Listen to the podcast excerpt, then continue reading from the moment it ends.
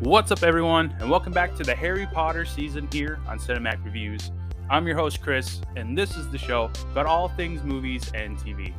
Every week, I give my thoughts and reactions to the newest releases, beloved franchises, and even upcoming projects like the MCU and Star Wars universe. You can, of course, support the show by giving it a rating slash review on your favorite podcast service, as well as following the show on all social media platforms. You can find all the handles on the Facebook page. Just search for Cinematic Reviews.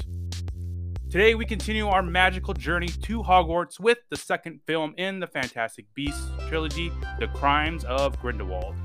It stars Eddie Redmayne returning as Newt Scamander, Katherine Waterston as Tina, Dan Fogler as the lovable Jacob Kowalski, Jude Law as Professor Dumbledore, Zoe Kravitz as Leta Lestrange, and Johnny Depp as Grindelwald. I'm really, really excited about today's show, so let's jump right into it with some facts about the film.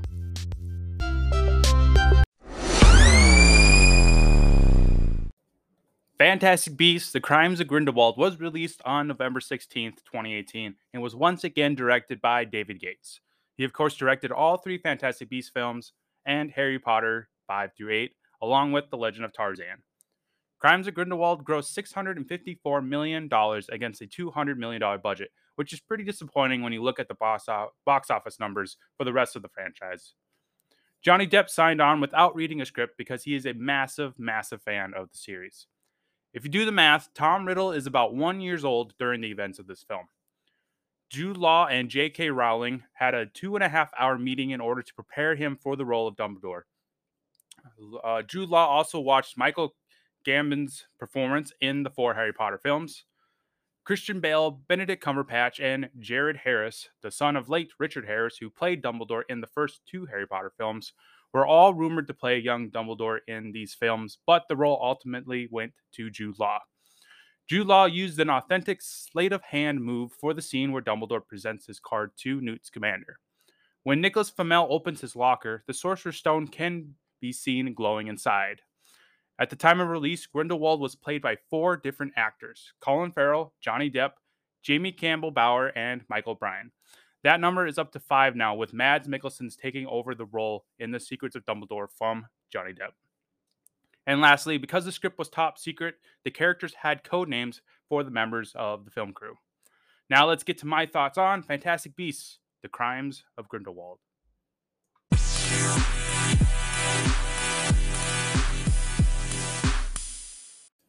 The Crimes of Grindelwald is a film that I always enjoyed watching. I actually enjoy watching all three of these Fantastic Beasts films. Yes, they aren't as good as the Harry Potter ones before them, but they're still entertaining because they're in the same universe. If you listen to last week's episode, you know that I love this universe, even the Fantastic Beasts part of it. This is the season that I am going to have the most fun with, and I hope you do as well. So, the second installment of the trilogy follows Newt Scamander, who is played once again by the great Eddie Redmayne, uh, as he searches for Tina. Uh, once again, Redmayne nails it as Newt Scamander. I love this character a lot, and it's all thanks to Redmayne's incredible, incredible performance. He's very awkward, but very intelligent and caring as well. My heart breaks for him every time his expulsion from Hogwarts is brought up. I understand that rules are rules, but Newt is truly the best character in this trilogy other than Jacob Kowalski, of course. Dan Fogler's Jacob is a fan favorite, and for good reason. He is literally the audience once again in this film. He is living the dream of every Harry Potter fan out there. The way they brought him back wasn't the greatest, but it worked for me because, well, it's magic. It's unpredictable. The writers pretty much took the easy way out and just wrote in that the Obliviate spell from the end of the first film just didn't work on Jacob for some reason. I do think Queenie putting a love spell on Jacob makes total sense, though. At the end of the first film, we uh, we can tell that she obviously isn't ready to let him go. She, I mean, she, we we get that touching scene of her coming into his bakery at the end and just smiling at each other. Great, great scene for those two characters. We are truly lucky to have a character like Jacob to keep us entertained throughout this trilogy. Katherine Waterston returns as Tina, who has been reinstated as an Auror she is on a mission to capture the Dark Wizard, Gellert Grindelwald. Grindelwald believes in keeping magical blood pure by any means. It's very, very similar to Voldemort in the Harry Potter side of the universe. This isn't my favorite Johnny Depp performance, but I think he was still really, really good in it. He was evil, dark, mysterious, and very, very powerful. Unfortunately, he wasn't on the same level as Ralph Fiennes Voldemort in the Harry Potter films. Now, Jude Law's Dumbledore, on the other hand, I really, really liked. I think Law plays an excellent Dumbledore. I love every scene that he is in, especially when we see him teaching defense against dark arts at Hogwarts. Shout out to McLaggen. That was an awesome little touch to that. Uh, you can tell that Law put in the work to give justice to this very iconic character. And I appreciate that because Dumbledore is such a beloved character. Before seeing these films, I had no idea that Dumbledore and Grindelwald were that close. The film doesn't come out come right out and say it, but it's heavily implied that they were in love uh, back in the day. The Blood Pact was also an interesting element to include into this film. We've seen the Unbreakable Vow spell before, particularly with uh, Professor Snape when he vows to protect Draco Malfoy in the Half Blood Prince. Uh, this blood pact, though, is a little different. Uh, you can break a blood pact, but you will be seen as a dishonest person to the person that you made it with. Now, if you break an unbreakable vow, though, you die.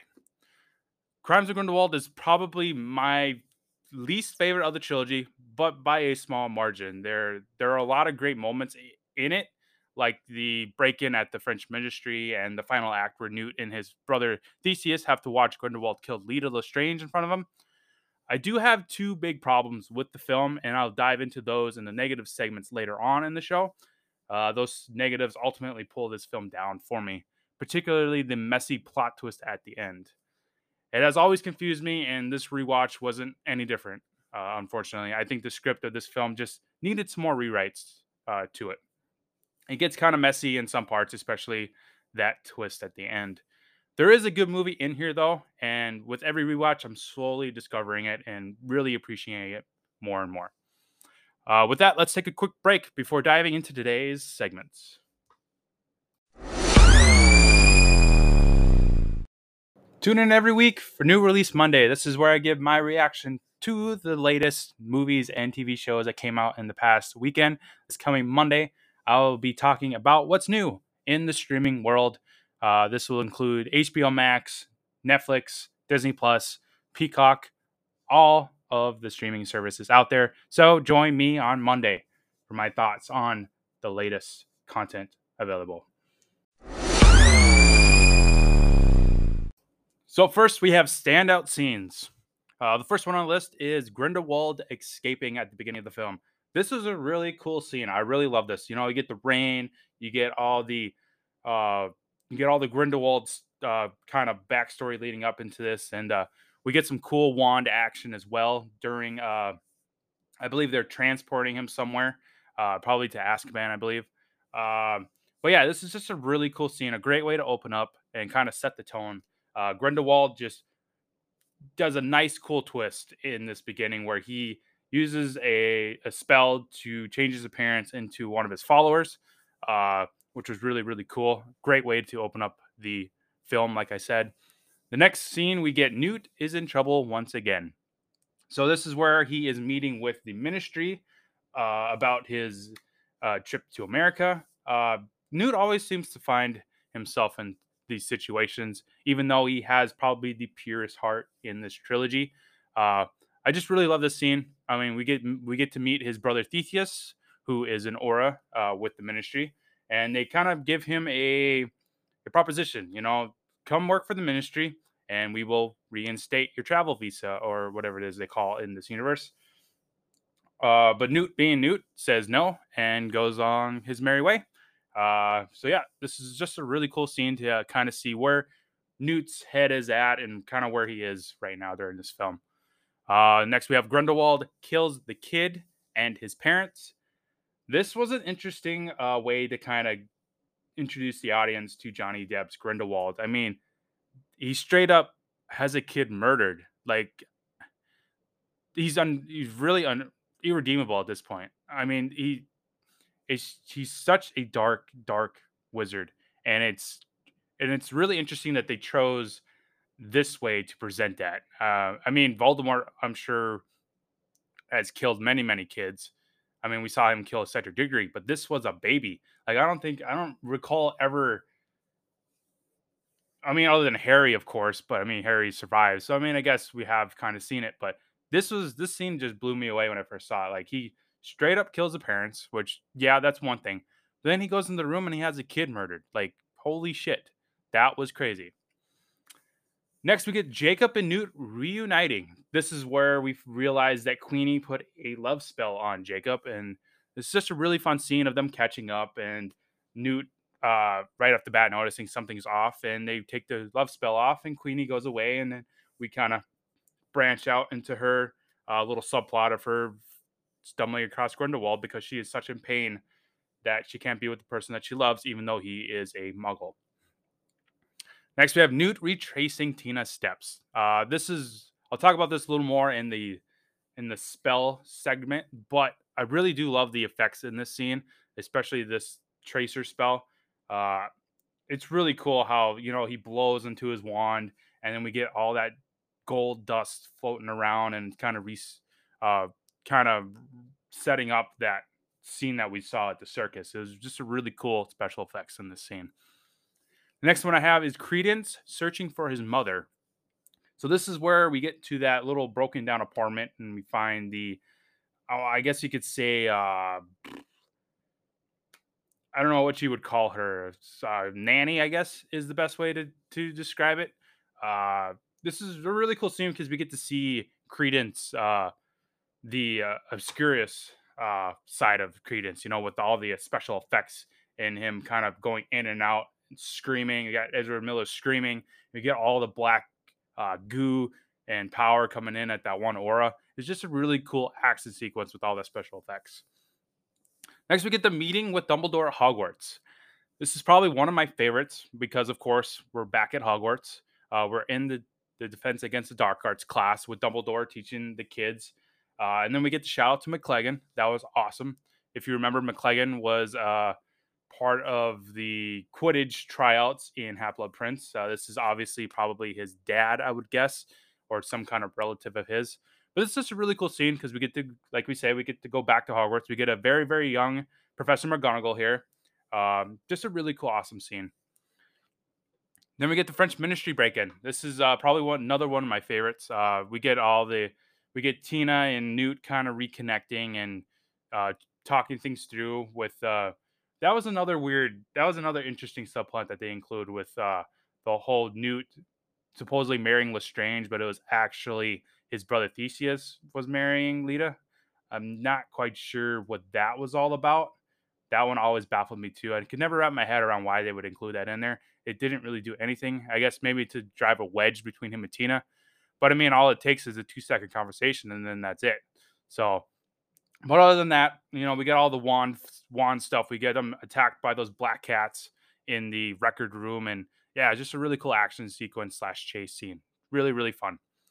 Then we get Grindelwald's offer. Now this is where we get we stumble across that meeting at the cemetery or the crypt, where Grindelwald is meeting with all his followers, and he's predicting the future of another world war. And Jacob's sitting there freaking out because he remembers the first war, and basically spelling it all out like, hey, these muggles, these nomads are going to destroy this world and we need to stop them. We need magical beings to step up and become the ultimate beings on earth because they are just going to break the world apart basically.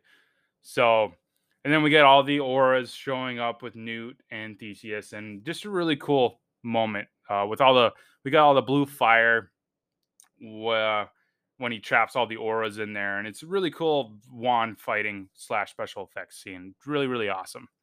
And then the last one I have is preventing the destruction of Paris. So this is after uh, Grindelwald escapes, uh, and then we get uh, them outside of the crypt, and Nicholas Flamel shows up, uh, looking like a badass with his wand, and they do the spell to crack the earth open and basically defeat Grindelwald's uh, destruction spell, which was a really cool effect. I love the music mixed in. I love the action. Really, really cool scene. Uh, next up, favorite quotes. So the first quote I have is, and we're looking the, the dirt now. This is from Jacob Kowalski when uh, the scene where Newt is before he does the retracing spell to find Tina, he kind of licks the dirt which I thought was really really funny because I mean it's pretty much what we all would say in that situation. Like, oh, so we're gonna lick the dirt now, huh? That's where we're at. Really really funny scene uh, and line. Next one I have is regret is my constant companion. This is from Jude Law's Dumbledore. I really love this quote. I mean, I think we all can relate to this. I mean, a lot of us, especially myself, live with this live with regret on a daily basis, and so this is just a really great way of the audience connecting to Dumbledore. Like, hey, we feel for this guy. He has a lot of regrets in his life, and he doesn't want Newt to turn into him. You know, with like he wants Newt to be better than him. I mean, that's what all professors want for their students is to be better than them. I just really, really love that line because we all can relate to that at some extent. The next one I have is she has eyes like a salamander, says Newt. And then Jacob replies, Don't say that. I just love this. I mean, that's a really touching scene uh, when we do get Newt telling Tina this. Uh, but this little interaction is really, really great because I love the relationship between Jacob and Newt. You know, it's like Jacob's trying to help him uh, win back Tina, but he's like, "Don't. That's just weird. Don't don't say that." Really, really love that interaction. Next, we have We Were Closer Than Brothers. This is from Dumbledore. Of course, this is where he's talking about his relationship with Grindelwald and revealing that they were essentially lovers. You know, they they weren't just brothers, they weren't just friends, they were in love with each other. Uh, and I'm sure Dumbledore is still in love with him. Maybe Grindelwald is in love with Dumbledore still at some extent. But I just really love this line. You know, it gives us a backstory and it's really, really performed by Jude Law so greatly. Then we have one from Jacob. Uh, Queen, honey, well, I'm just curious. When were you going to wake me up after we've had five kids? Uh, this, of course, is when he gets taken out of the love spell by Newt. Uh, it's just a really funny, another funny quote from Jacob. You know, he's just, he's truly the best in this trilogy. We're so lucky to have him. Next one is Oh Newt, you never met a monster you couldn't love. This is from Leta Lestrange. Uh, another great line, kind of just describing how Newt is the best person in this franchise. He is he loves monsters no matter how evil or dangerous they are. He loves them all equally and it's just a really cool way to give the audience some kind of idea of the character that Newt is and it's really really cool. Next, uh, if you've ever had the pleasure to teach him, you know Newt is not a great follower of orders. This, of course, is from Dumbledore, uh, kind of remembering uh, how Newt was back at Hogwarts when he was there. Another great, great line that describes the character that is Newt Scamander. Uh, another one is she has incredibly narrow feet. Have you noticed? Says Newt. Jacob requ- uh, replies, of course, can't say that I have. Another great interaction between these two friends. Uh, another one, I am alive, but I am an alchemist and therefore immortal. This is from Nicholas Flamel, and Jacob, of course, replies, "You don't look a day over 375." Kowalski is just the greatest in this trilogy. He has all the best uh, lines and responses to these quotes. Then the last one is I've chosen my side. This is from Newt Scamander. Just another badass line to say to the evil wizard that you're going up against. Uh, next up, favorite spell. So there are a bunch of new spells introduced into the world for audiences in this film, uh, and I'll probably butcher some of these. So apologies to diehard fans out there. Uh, some of these spells include Nebulus, which was used by Dumbledore to create the fog that hit him and Newt from the Muggles. We get Papyrus Reparo, which was used by Newt to repair Tina's postcard. Uh, Surgico, Surgito, I think is how you would say it, which was used by Newt when he removed the love spell that Queenie put on Jacob. And then Appare Vest- Vestinium was used by Newt to track down Tina. Uh, my favorite spell in the film would have to be the Finite, which was used by Newt and the gang at the very end of the film in order to counter Grindelwald's uh, Proto Debacala spell. Uh, this spell was really awesome. I love the fire effect to it, and it's just a really cool scene slash spell to watch on screen. I just I love it. Oh, this final act was really really cool. Uh, unfortunately, the rest of the film was what pulls it down, but I think this was a good scene to uh, this moment. Uh, definitely my favorite, and it was probably uh, one of the the highlights of the film for me. This really uh, is a clear example of like there is a good movie in here. It's just there's so much other uh, not so great stuff in there uh, that really pulls it down for me. Uh, a runner-up uh, spell would have to be the uh, Pari Vestiu. Uh, like I said, that was the one that Newt used to track down Tina's. I just love the visual effects in it. It was just a really, really cool spell to see on screen. Uh, next, we have a favorite creature. So, like the spells, there were a lot of cool creatures in the film as well, some new and some familiar. Uh, Newt's Niffler returns, but he is not alone this time. Audiences are introduced to Niffler babies, which are really, really freaking cute. Uh, the Bowtruckle, also returns. Some other new creatures include the Kelpie, which is the water demon that we saw Newt feed at the beginning of the film. Metaguts, I think is how you say it, which we saw chase Newt and Tina at the French Ministry of Magic. Those were the black uh, cats. And then we have the Zoa, which was the giant uh, cat like uh, creature that at the circus that Newt captures with the little rattle thing. Uh, that was awesome. Uh, we also get the return of the Phoenix when uh, Grindelwald reveals to Credence that he is a Dumbledore. Uh, that was really cool to see. A great callback to the uh, specifically the Chamber of Secrets, where we get introduced to the Phoenix and uh, how they're connected to the Dumbledores. My favorite creature in this film, though, would have to be Pickett. He's just so adorable and very, very useful. He uh, he uses his lock picking skills to help Newt, Tina, and Jacob escape that jail cell that they were put in. Uh, I would love one of these little guys as a as a buddy to carry around in my pocket. They're just so really cute and so lovable. Now we finally get to the negatives segment of the film of the show. So the first negative I have with the film is the Lestrange plot twist. Uh, this kind of not really a subplot, but it's, it's kind of the main plot. It's not kind of. Uh, it got really confusing for me and for many audiences, I'm sure. Uh, there were just too many twists in this one scene, if that makes any sense. I get whiplash every time I watch that scene in the crypt. There had to have been a simpler way for the writers to explain all this stuff with Leta's disturbing past involving her brother's death, and then mixing in Credence's backstory in an attempt to throw off the audience. It was just too much. This whole scene was hard to keep up with, and it's just really, really messy. There, I really think there could have been an easier way to do this. Maybe not have so many twists in it, or or whatever. You know, it's just really confusing. And then the next negative I have is the Credence character as a whole regardless of Ezra Miller's legal issues going on right now, uh, I still think Credence is a kind of a meh character. He's he's still an afterthought to me, and it's because of the writing. Uh, he's just not written as well as the other characters in the film. I mean, Johnny Depp's Grindelwald isn't the greatest written villain either, and he's not my favorite performance by the character. I mean, by uh, Johnny Depp, but he's by far better than Credence. I mean, every time Grindelwald and Credence are on screen, I just want the film to go back to Newt and the gang, and specifically Jude Law's uh, Dumbledore interacting with Newt Scamander. I mean, I love those parts of the film much, much more.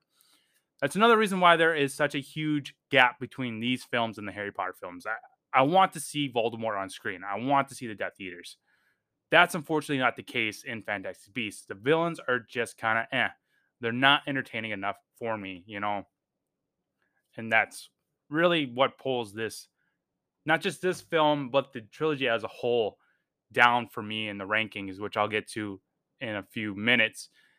They're just Voldemort is like up here, uh, as high up there as a villain, and then you get Grindelwald and the Credence characters kind of just very, very poorly written. They're just not on the same level as Voldemort, and that's why I'm really, really excited to what get to the Harry Potter films with Voldemort and the Death Eaters and all that stuff. Like those are really great written, thought out characters.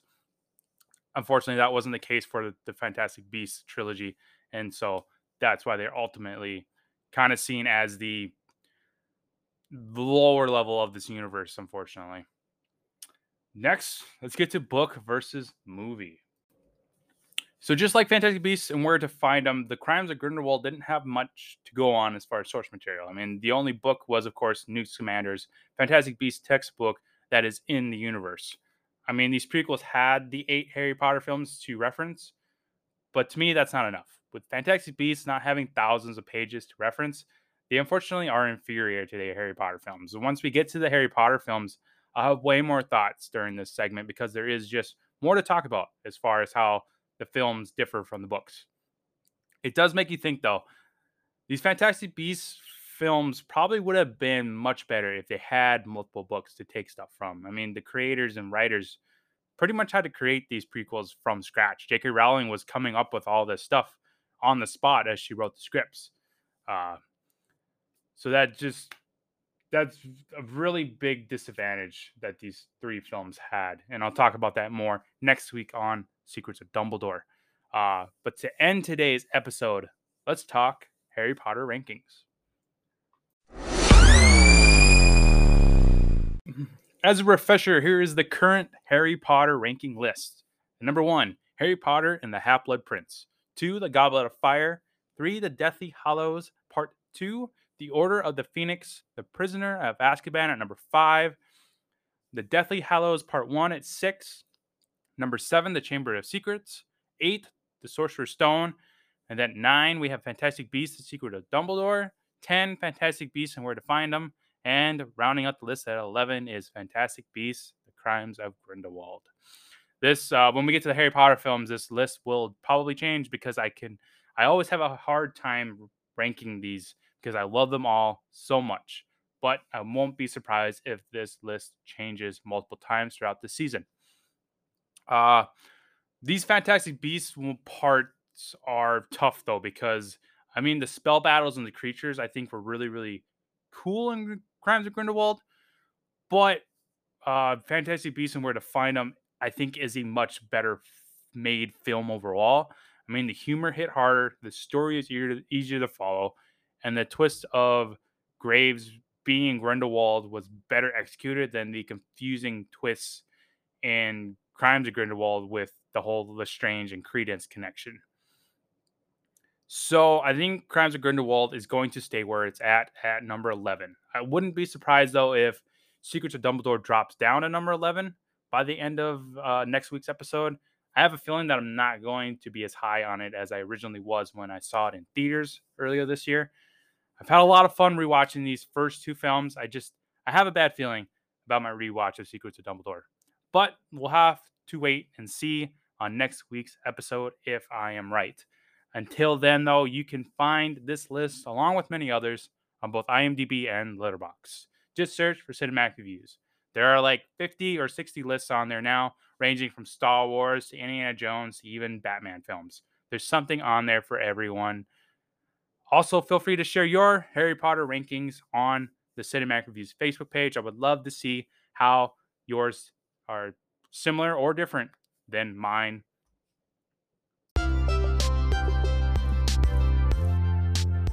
Well, that'll do it for this week's Harry Potter episode. Tune in next Friday for Fantastic Beasts The Secrets of Dumbledore. Also, join me every week for New Release Monday, which is where I give my reaction to the latest movies and TV shows that came out the past weekend. Until then, always remember to tell the person you love that their eyes remind you of salamanders. Later, everyone.